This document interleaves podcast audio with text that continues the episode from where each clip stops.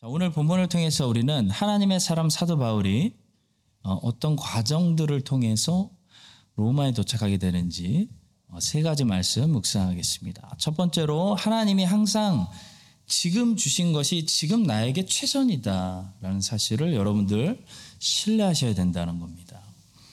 자, 본문 십일 절은 이렇게 시작해요. 석 달 후에 우리가 그 섬에서 겨울을 난 알렉산드리아 배를 타고 떠나니 그 배의 머리 장식은 디오스 구로라. 사도 바울은 지금 이, 이 사람들이 크레테 섬에 있는 미항이라는 항구 도시에 도착했을 때 거기서 겨울을 보내고 어, 겨울이 지나가면 그때 로마로 가야 한다고 분명히 하나님의 뜻을 전했습니다. 근데 만약에 겨울에 무리하게 항해하게 되면 우리 생명에 위협받을 수도 있다 분명히 경고했습니다. 근데 이 사람들은 미항이라는 항구 도시가 겨울을 지내기에 불편하다는 이유로 베닉스에서 겨울을 보내고 싶어서 무리하게 항해하다가 결국 이 난리가 난 거예요. 결국 배가 난파하게 된 겁니다. 결국 베닉스에 도착하지도 못했고요. 어, 그렇다고 일찍 로마에 도착하지도 못했습니다. 자, 본문 십일 절 보니까 결국 이 사람들을 겨울 다 지내고 봄이 돼서야 하나님의 시간에 로마에 도착했어요. 결국 하나님의 뜻대로 됐어요. 그들은 처음부터 그냥 미항이라는 항구 도시에서 안전하게 겨울을 다 보내고 갈 수 있었습니다. 그런데 그들은 산전수전을 다 겪고 나서 엉뚱하게 멜리데 섬에서 겨울을 보냈고 그리고 결국 겨울 끝나고 로마에 도착한 거예요. 결국 겨울이 다 지나고 하나님 정하신 때가 되었을 때 그들은 로마에 도착했다. 여러분, 이 사실을 우리가 기억해야 됩니다. 하나님의 작정은 반드시 이루어집니다. 그러나 하나님의 뜻은 기억하십시오. 하나님의 시간에 이루어집니다. 내가 그 시간을 앞당길 수 있는 게 아니에요. 내가 빨리 도착하고 싶다고 겨울에 로마에 도착할 수 있는 것이 아닙니다. 하나님의 시간이 돼야 로마에 도착할 수 있어요. 하나님은 그 하나님이 정하신 시간까지 우리에게 무엇을 주시냐면 우리에게 최선의 장소를 주시는 거예요. 하나님이 판단할 때 하나님 자녀에게 최선의 장소에서 하나님의 시간까지 기다리게 하시는 거예요. 하나님은 이 사람들에게 이 사람들이 석 달 동안 겨울을 안전하게 보낼 수 있는 미항이라는 최선의 안식처를 마련해 주신 거예요. 근데 이 사람들은 몸이 불편하다는 이유로 미항을 거부했습니다. 하나님 거기 안 있을래요. 미항은 그들의 몸을 조금 불편하게 만드는 장소였어요. 근데 미항은 어떤 장소냐면 그들에게 가장 안전한 장소입니다. 안전한 장소. 성도 여러분, 이 사실을 성도는 믿고 사는 거예요. 하나님의 시간에 우리는 로마에 도착해요.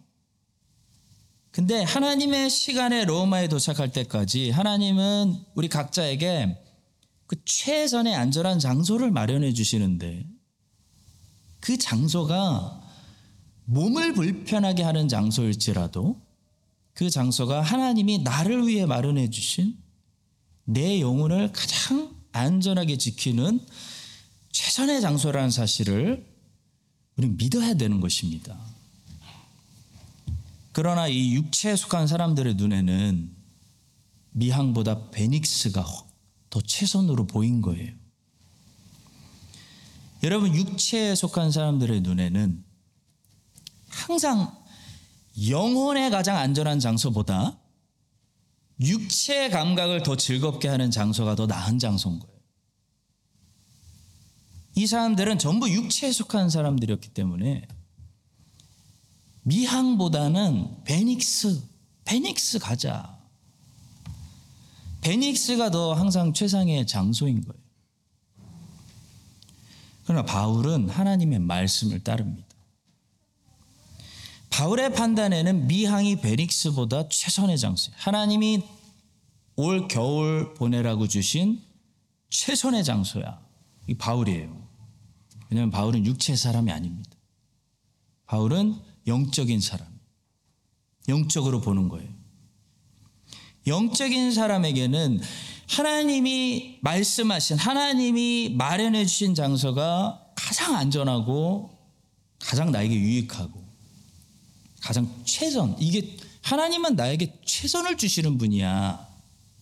최선의 장소라는 거죠. 바울은 하나님이 현재 나에게 최선의 것을 주셨구나 라는 믿음이 항상 있었습니다. 그래서 미항에 머물러야 된다 주장했습니다. 그러나 육체에 속한 사람들에게는 미항보다는 베닉스로 가자. 베닉스가 최선의 것으로 보였고, 그래서 베닉스로 가려고 하다 어떻게 됐죠? 베닉스에도 못 가고 엉뚱하게 멜리데에 도착했어요. 항상 그런 거예요. 내가 상상하는, 내가 꿈꾸는 베닉스에 도착하지 못하고 가보니까 멜리데예요. 멜리데. 그래서 멜리데에서 결국 원주민들하고 함께 원주민처럼 지내면서 겨울을 보내게 된 거예요. 더 불편해진 겁니다. 물론 그들은 바다에서 빠져 죽을 뻔했기 때문에 이거라도 감사하게 생각하고 잘 지냈던 것 같은데요. 결론적으로 보시면 처음부터 하나님 말씀대로 미항에서 지내는 것이 적어도 이 무인도에서 원주민처럼 지내는 것보다 훨씬 더 나았다는 것.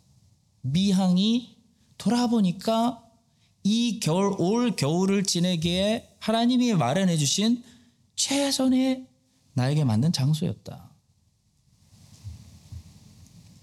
성도 여러분, 하나님의 시간에 하나님이 작정하신 것들을 이룰 때까지 나를 위해 마련해 주신 그 장소, 그 소명의 자리, 그 안식처, 그 미항이 항상 나에게 가장 적절하고 가장 안전하고 나와 내 가족을 지키고 내 자녀를 지키고 나에게 적, 제일 중요한 것, 나에게 영적으로 적과 꿀이 흐르는 영의 양식이 뚝뚝 떨어지는 최선의 장소라는 사실을 성도는 믿고 사는 거예요. 미항이 최선인 거예요. 아멘이십니까? 미항을 육체의 눈으로 보고 하찮게 여기지 마시기 바랍니다. 각자에게 미항이 어딘지는 각자가 알아요. 미항은 육체의 눈으로 보면 불편한 곳이에요. 육의 눈으로 보면 미항은 좋은 것이 아니에요. 베닉스보다 떨어지는 곳입니다. 근데 영의 사람은 바울처럼 미항을 최선의 장소로 보는 거예요. 왜냐하면 하나님이 거기 머물라고 말씀하셨기 때문에. 성도 여러분, 하나님의 시간에 우리 각자는 우리, 우리를 부르시는 로마에 도착해요. 근데 그때까지는 미항에 있어야 됩니다. 미항은 괴로운 장소가 아닙니다. 최선의 장소입니다. 내 영혼, 영혼에, 특히 내 영혼에 가장 유익한 장소. 적과 꿀이 흐르는 땅. 하나님 아버지는 자녀에게 후진 것을 주는 분이 아니에요. 하나님 아버지는 그 풍성하신 자비하심으로 말미암아서 자녀들에게 항상 그때그때 최선의 것을 주시는 거예요. 여러분, 가장 그때 가장 적절한 게 그때 최선의 것인 거예요. 여러분의 미향은 어디인가요? 하나님은 우리에게 최선을 주시는 분인데 이미 지금 최선을 주셨는데 사탄은 하나님을 최선을 감추시는 분으로 우리 안에 자꾸 유혹하고 왜곡하는 거예요. 사탄은 하와에게, 하나님이 아담과 하와에게 최선을 감추고 계시다. 에덴 동산이라는 최선의 장소에 주셨는데 하나님이 너희들에게 최선의 것을 지금 감추고 계셔 라고 유혹했어. 그 유혹에 넘어갔어. 미혹, 그게 미혹이에요. 미혹당하는.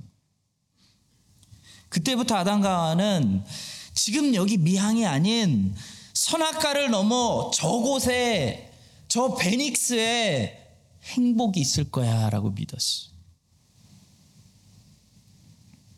여러분, 이 사실을 기억하셔야 돼요. 항상 하나님 아버지께서 오늘 우리에게 이 크라이처치 아닌 장로교회와 크라이처치와 이천이십삼 년에 넌 여기서 소명을 감당해라는 그 장소에 최선, 이게 최선이구나. This is the best.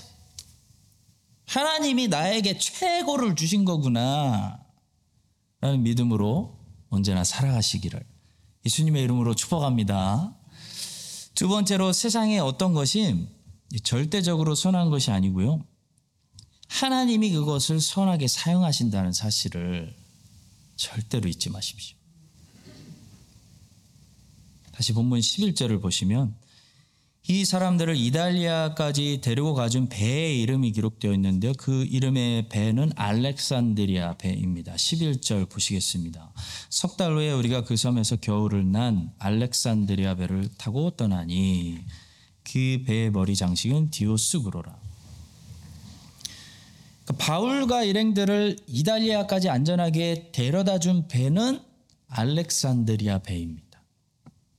근데 여러분, 바울과 일행들이 이전에 타서 난파됐던 배도 알렉산드리아 배예요. 사도행전 이십칠 장 육 절, 거기서 백부장이 이탈리아로 가려 하는 알렉산드리아 배를 만나 우리를 오르게 하니. 그러니까 두 배는 똑같은 배예요. 모두 알렉산드리아 배였고요, 둘 다 이탈리아로 가는 배입니다. 근데 한 배는 좌초돼가지고 이탈리아로 이들을 데려가지 못했고요, 엉뚱하게 멜리데 섬으로 이 사람들을 데리고 왔고, 똑같은 배인데 또 다른 배는 이들을 안전하게 로마로 이동시켜줬다는 거. 아무리 같은 알렉산드리아 배여도 여러분, 이 모든 알렉산드리아 배가 우리를 항상 로마로 안전히 데려가는 것이 아니에요. 똑같은 배여도 하나님의 시간에 타지 않은 배, 하나님의 뜻대로 타지 않은 배는 우리를 로마로 안전하게 데려가는 것이 아닌 것이에요. 그 배는 우리를 어디로 데려가요? 폭풍으로 데려가요. 엉뚱한 곳으로 데려가요. 위험한 곳으로 데려가요. 원래 이 배가 그런 배가 아닌데, 하나님의 시간에 하나님의 뜻대로 순종으로 타는 배여야 우리를 목적지로 데려가는 것이에요. 세상의 어떤 것들이 항상 절대적으로 우리에게 유익이 되고 좋은 것이 되는 것이 아닙니다. 알렉산드리아 배라고 항상 우리를 로마로 데려가는 게 아니에요. 하나님이 그것을 그때 좋은 것으로 쓰셔야 돼요. 하나님이 그때 그것을 좋은 것으로 만드시고 우리를 위해 선하게 사용해 주시기 때문에 우리에게 선한 것으로 적용이 되는 거죠. 애굽이라는 나라가요, 이집트라는 나라는 아브라함에게 절대 가면 안 되는 나라였어요. 접근 금지. 아브라함과 이삭에게 애굽은 쳐다도 보면 안 되는 나라였어요. 금지된 지역에서 금지. 그쪽으로 가려고 하면 하나님 음성이 들렸어요. 가지마. 아브라함과 이삭에게 애굽은 마치 아담과 하와에게 선악을 알게 하는 나무하고 비슷했어요. 쳐다도 보면 안 돼요. 근데 똑같은 나라가 야곱과 야곱의 가족들에게는 가기 싫어도 이민 가야 하는 나라였어요. 야곱은 애굽이 자기 아빠와 할아버지가 근처도 가려고 하지 않았던 나라였다는 것을 알았기, 알았기 때문에 이 죽은 줄 알았던 요셉이 살아있어서 자기를 애굽으로 모셔오려고 보낸 이 수레를 보고도 야곱이 멋있는 게 단번에 가려고 하지 않았어요. 야곱은 고민했어요. 야곱은 근심했어요. 저는 야곱의 이 위대한 신앙심을 여기서 보게 됩니다. 야곱은 요셉이 오라고 한다고 해서 덥석 그거 물지 않았어요.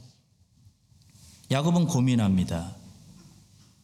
왜냐하면 하나님이 허락하시지 않으면 아무리 사랑하는 아들 요셉이 오라고 손짓해도 거기가 애굽이었기 때문이에요. 이 사람은 가지 않으려고 했을 거예요. 야곱은 신앙인이기 때문이에요. 그때 하나님이 야곱에게 나타나셔서 어, 다행히도 이렇게 말씀하십니다.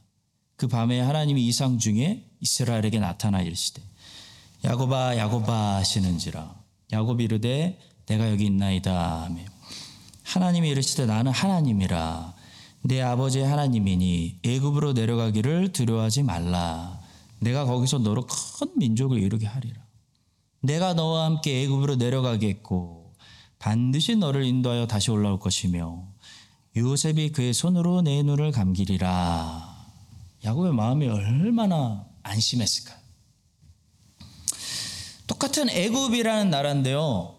아브라함과 이삭은 쳐다도 보면 안 되는 나라였는데 야곱에게는 이게 들어가야 되는 나라였어요. 그리고 또 모세 때 애굽은 어떤 나라예요? 하나님이 다 때려 부시고 미련 없이 급하게 나와야 되는, 출애굽해야 되는 나라였어요. 예레미야 때 바벨론 포로 때는 절대로 가면 안 되는 나라였어요. 애굽은. 애굽 가면 다 망해요. 하나님의 칼과 저주가 기다리고 있어요. 하나님의 칼이 따라와서 죽인다고 했어요. 근데 신약의 요셉과 마리아에게 애굽은 아기 예수님을 데리고 가야 되는 하나님이 예배하신 그런 보호의 나라였어요. 똑같은 나라예요. 근데 달라집니다.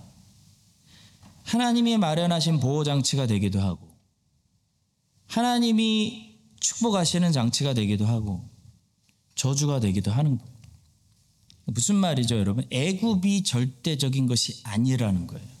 하나님의 말씀이 절대적이라는 거예요. 하나님이 들어가라 하시면 안 들어가는 게 저주받는 길이에요. 하나님이 들어가지 마 하시면 들어가면 저주받는 거예요. 하나님의 말씀이 기준이에요. 애굽이 기준이 아니에요. 알렉산드리아 배가 기준이 아니라는 거예요. 성도 여러분, 알렉산드리아 배라고 무조건 우리를 항상 로마로 데려가 주지 않는다. 이 사실을 믿으시기 바랍니다. 본문 십일 절에 다시 보니까 끝에 이 배의 이름을 누가는 디오스그로라고 기록했습니다. 디오스그로는 그리스 신화에 나오는 제우스와 레다의 쌍둥이 아들 벳사람의 수호신을 가리킨다고 합니다.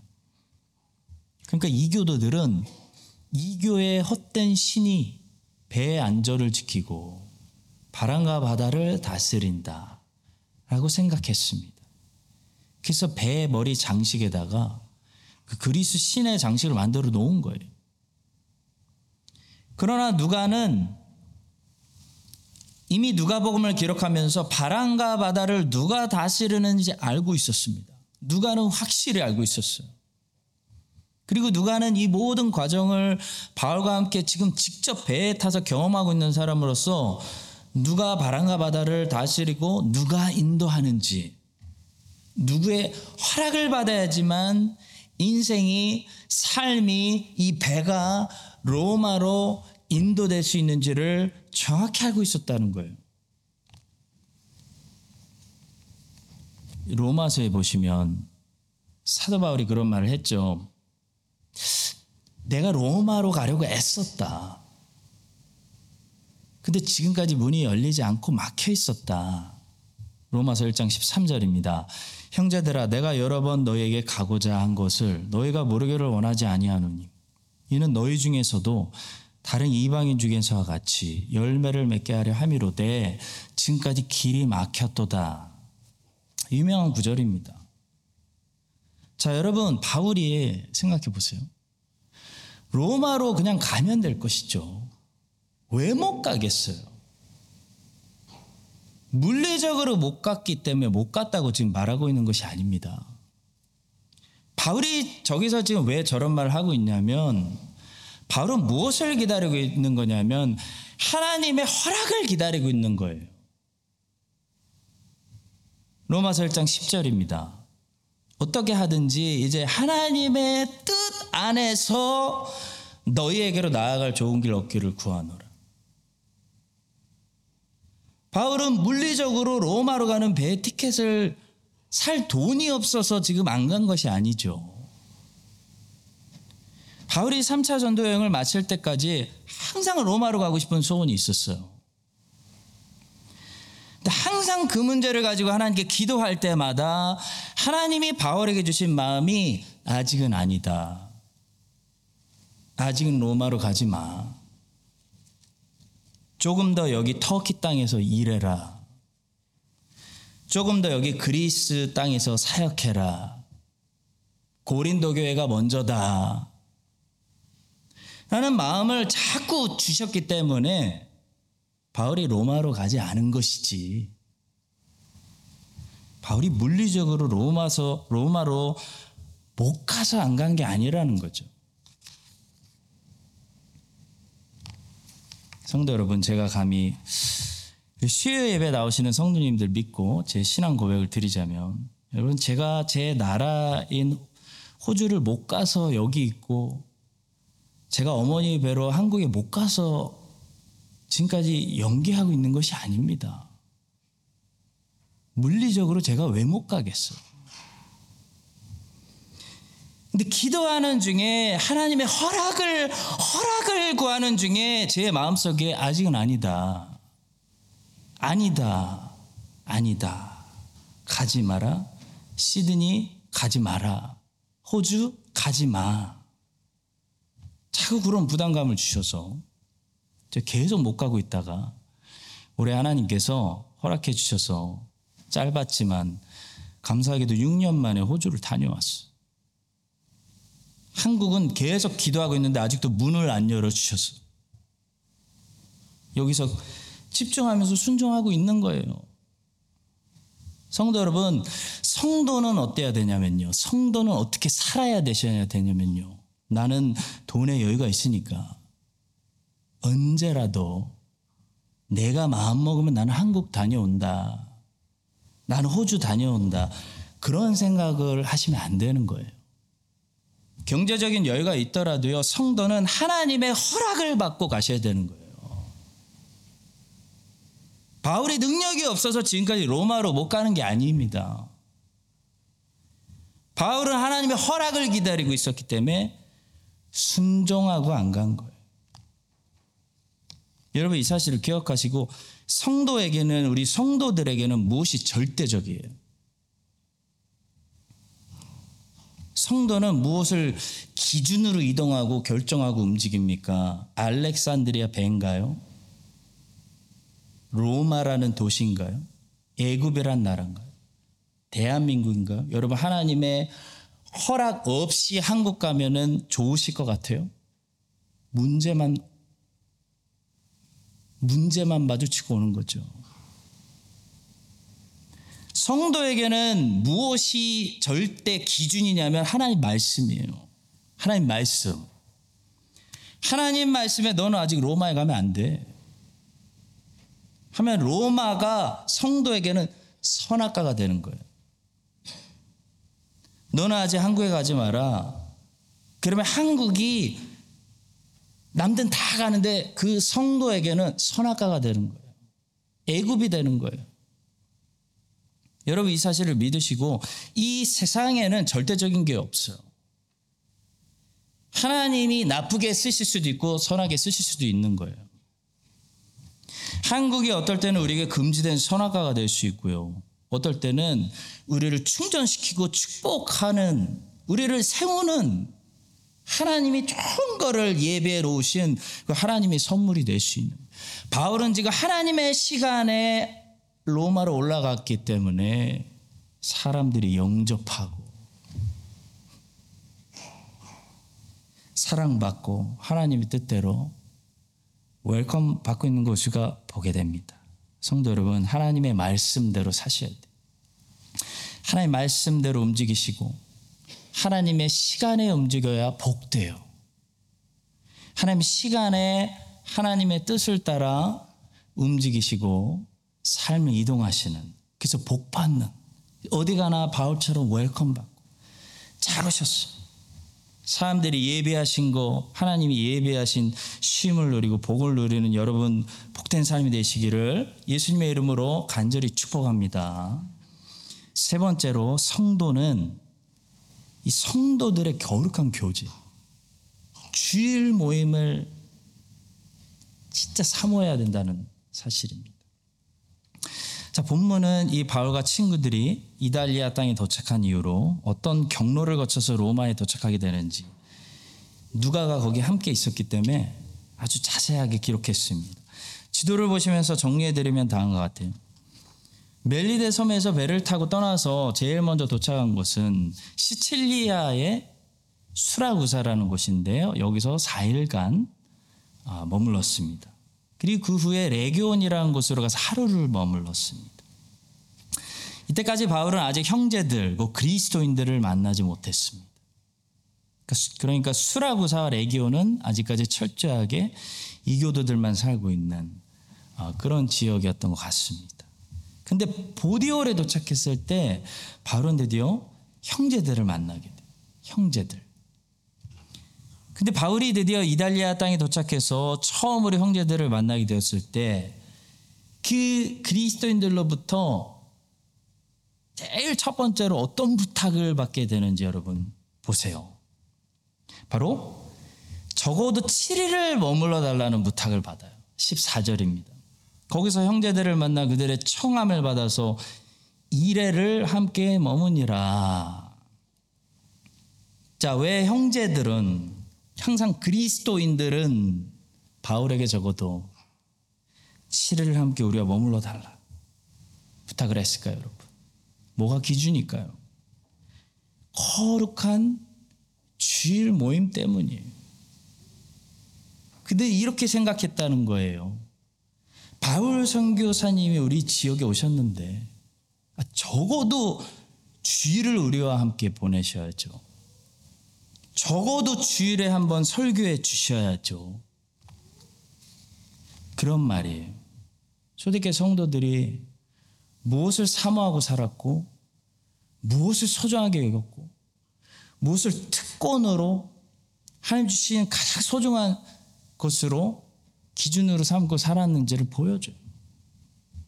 이 초대교회 성도들에게 주일 모임이라는 것은 정말 기다려지는, 기대되는, 그들이 또 다른 한 주의 삶을 세상에서 버틸 수 있도록 해주는 그런 것이었다는 거죠.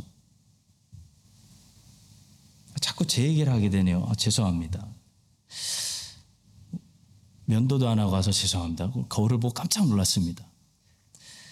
제가 내년 이월 중순쯤에 하나님께서 허락해 주시면 누가 선교사님이 지내시는 그런 숙소를 제공해 주신다고 하셔서 가족을 다 데리고 시드니에 처음으로 방문할 계획입니다. 기도하고 있습니다.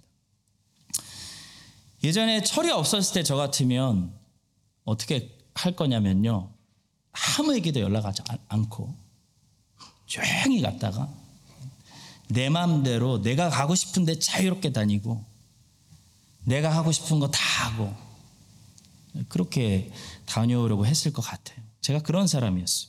근데 조금씩 철이 들고 변하나 봐요. 이제 제 마음이 어떻게 변하고 있냐면, 아, 그리스도인은 그러면 안 되는구나. 목사는 휴가도 그렇게 세상 사람들처럼 쓰면 안 되는구나. 그런 걸 가르쳐 주셔서 이번에 하나님이 허락해 주셔서 혹시 가게 되면, 제가 팔 년 만에 가는 건데 가면 고마우신 분들 정말 많거든요. 멜번에서는 너가 죽기 전에, 내, 내가 죽기 전에, 아, 제가 죽는 게 아니죠. 내가 죽기 전에 너를 한번 꼭 봐야겠다라는 분도 계시는데 제가 못 빼고 왔어요. 시드니에 팔 년 만에 가면 고마우신 분들 참 많거든요. 가면 제가 다 만나고, 주일에 제가 특별히 섬겼던 교회 가서 예배 다 참석하고, 수요예배도 참석하고, 예배 드리고 오려고 합니다. 그런 마음을 주시네요, 이제. 성도 여러분, 솔직히 목사 입장에서 제가 시드니 간다고 공개적으로 알리고 가면 저는 가서 하나도 못 쉬고 옵니다. 제가 가고 싶은데 다 못 가고 와요. 제가 저를 위한 휴가를 즐기고 싶으면 목사는 비밀리에 다녀야 돼요.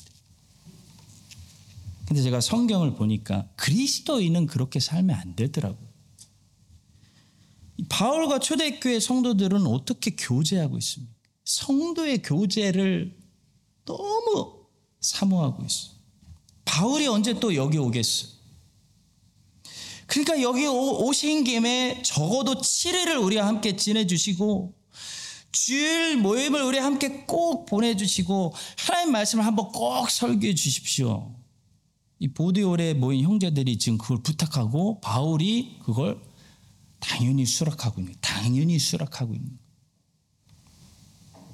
사랑하는 성도 여러분, 솔직히 목사는 정말 휴가를 즐기고 쉬려면 설교를 안 해야 돼요.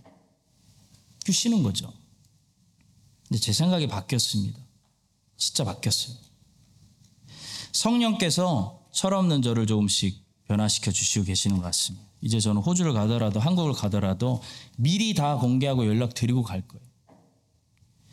특히 거룩한 주일에 설교를 요청하는 곳에 있으면 기꺼이 다 응답해서 몇 번이든 설교하며 제 육체의 신보다도 제 그리스도인이잖아요.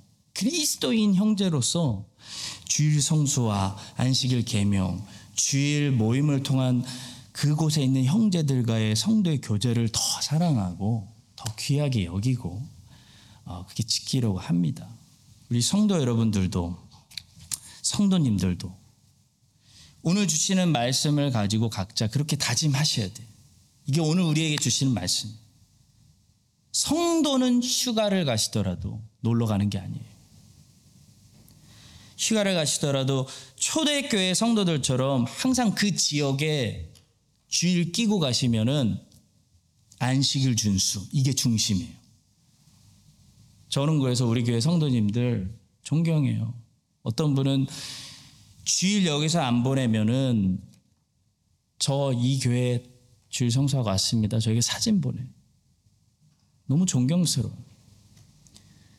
초대교회 성도들처럼 아, 휴가를 가시고 여기 안 계시면 주일 끼고 안식일 준수, 주일 성수, 주일에 하나님의 교회를 방문하셔서 그 성도들과 꼭 교제하고 예배드리시는 그런 거룩한 모임을 여러분들 사모해 주시길 부탁드립니다. 세상에 어느 곳에 계시던 어느 지역으로 휴가를 가시던 그 지역의 교회를 미리 알아보셔야 돼요. 열심히신 분들은 미리 알아보시고 탐색하시고 저에게 점검도 받으세요. 목사님 여기 가겠, 가도 될까요? 주일에는 그 지역의 그 교회에 있는 형제들과의 교제를 항상 사모하시는 진정한 이 사도 바울을 닮은 그런 그리스도인들이 우리가 함께 되시기를 예수님의 이름으로 간절히 축원합니다.